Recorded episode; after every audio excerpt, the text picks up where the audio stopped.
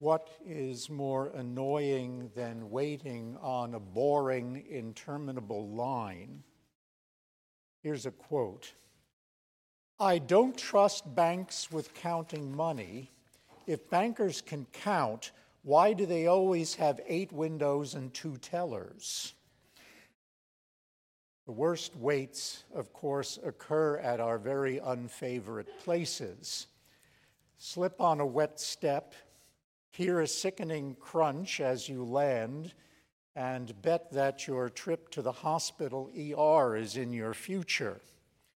Bet, too, that when you get there, the place will look like Walmart on Black Friday, with squalling babies with runny noses, bleeding do-it-yourselfers, frightened, wheezing great-grandfathers, all of the in desperate need, and all of them ahead of you and your throbbing pain. Everyone in there feels awful, and everyone there resents having to wait in line. Other infamous waiting rooms include that morning devouring line that you face in the Department of Motor Vehicles. I just went through that this week, having to renew my license. Why does it seem like it is the goal of every D M V employee to force you to stand in every single one of their mystery lines, keeping secret just which one that you really need to be in? We all hate to wait. Time spent waiting is time lost for living. God can make us, though, see waiting rooms differently. Jesus took advantage of every waiting opportunity to demonstrate God's love and presence. Sabbath day wandering in wheat fields, fruitless fishing expeditions, killing time at a well in Samaria while the disciples were out getting groceries. All were times equally ripe for God, and he capitalized on every situation. While we might complain that we spend all our time living in waiting rooms, Jesus spent his ministry waiting in living rooms, meeting people where they were, in all the circumstances that pressed first century people. He hung around with Mary and Martha while they cooked and cleaned. He hung out at dinner parties and even inspired some creative types to take the ceiling off the living room to let their crippled friend down so that Jesus could heal him. So we should not be surprised then that John the Baptist is willing to entertain the authorities from Jerusalem when they asked him to explain himself. John the Baptist, you see, was the waiter par excellence. He let them know he was not the Messiah. He was not Elijah come back again. He was not the expected prophet like Moses. And when he denied all this, they were mystified. If he couldn't deliver on delivering Israel the way a good Messiah ought to, why all this dipping and dunking? John knew his baptism wasn't the whole answer, but he refused to just sit and wait when he knew that the time was at hand for God to begin acting in a new way. John was determined to live in the waiting room that had been assigned to him.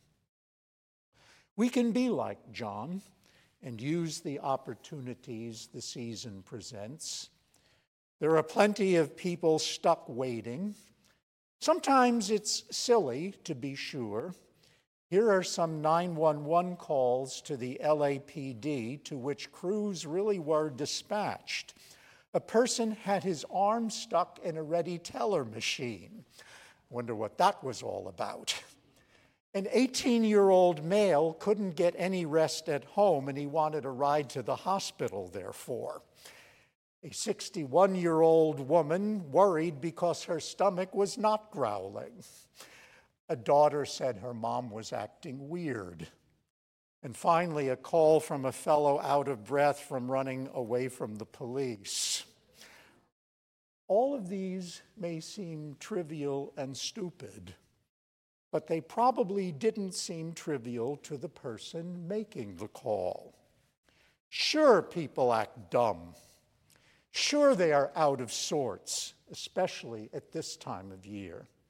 Sure, they are peevish, perplexed, stressed out, and sometimes, frankly, ever so annoying.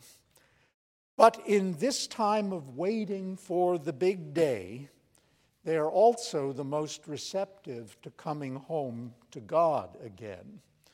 The season has prepared a royal highway into their hearts, and Christmas is the number one opportunity for people who have fallen away from the church to come back.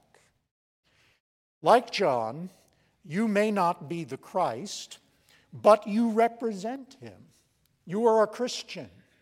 You may not be Elijah, but John didn't think he was either. You may not be a prophet, but do not quench the Spirit who wants to use you in this season. We, like John, are all living in a waiting room.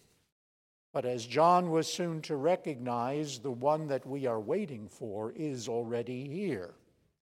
The coming of the Savior as a child in Bethlehem means power for living as we await his coming again in glory when he so chooses. If God calls you, like John, to be witness for living while waiting, he will certainly empower you to do it.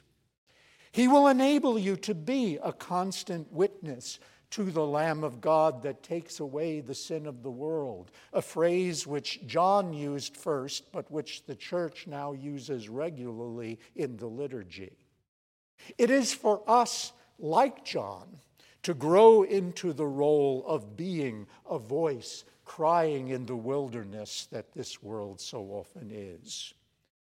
You may, with mixed feelings, have the opportunity in the days ahead to spend some time in those thoroughly modern waiting rooms called airports. There will be plenty of people there waiting to go home and not knowing exactly when the aluminum-winged chariot will arrive to whisk them away, not quite like Elijah of old. Some will be simply staring into space, idly killing time. Others will be attempting to be productive with their laptops or even with conversations. How many will be concerned that it is taking way too long? How many will be aware of the Advent character of their situation? How many will be living in Christ? You and I may never know. That's not our job to know. But it is our job to be voices calling in the undeserted waiting rooms of life to make straight the way for the Lord while we hold on to the good and avoid every kind of evil, to quote today's epistle, which we didn't read. And to enable you to do that, may God himself, the God of peace, sanctify you through and through, and may your whole spirit and body and soul be kept blameless at the coming of our Lord Jesus Christ. Amen. We worship our Savior with our tithes and offering. During the communion today, we'll be doing it a bit different. We'll be coming up in a single